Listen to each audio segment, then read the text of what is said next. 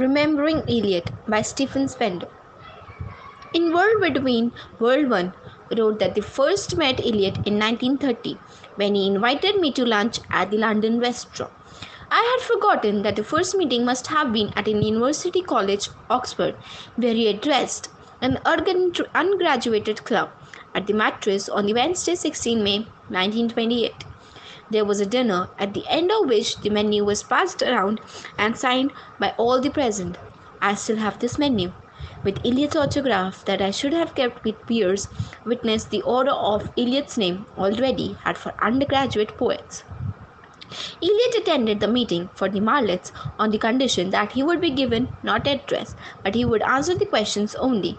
Inevitable, the club being half literary, half philosophical, the discussion turned to the problem how can we prove that the work art is beautiful?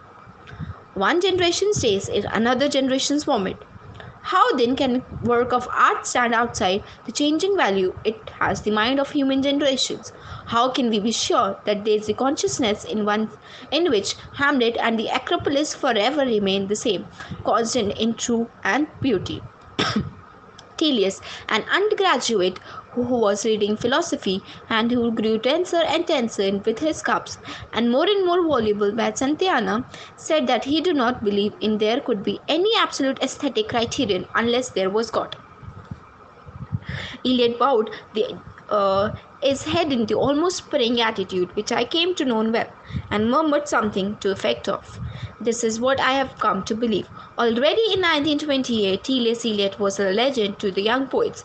Now, when his poem seems to almost inseparable from the explanations of them, may be good time to recall the altitude of young writers to him to view the publications of the wasteland.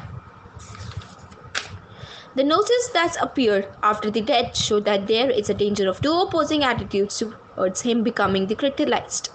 One, that he was the Grand Master of the Academy of Elusiveness and the strategy in deploying influence in the modern poetry, and this attitudes and beliefs did not improve. Other views was the over revolutionary poet turned culture obscuration in the religion. In case this second view seems to be overstated, the reader can consult the corresponding columns of the New Statesman as week after Eliot's death. And I may add that when I said recently to well-known Oxbridge Ton that I thought it strange that no matter of the cultural branch of the liberal British Neither Miss Jenny Lee nor Lord Snow had attended the Westminster Abbey memorial service to Eliot. He replied that it was entirely inappropriate that a man with the liberal views of C.P. Snow should have been abstinent paying homage to the author of Unfortunate Burbank with the practical Bleistein with cigar.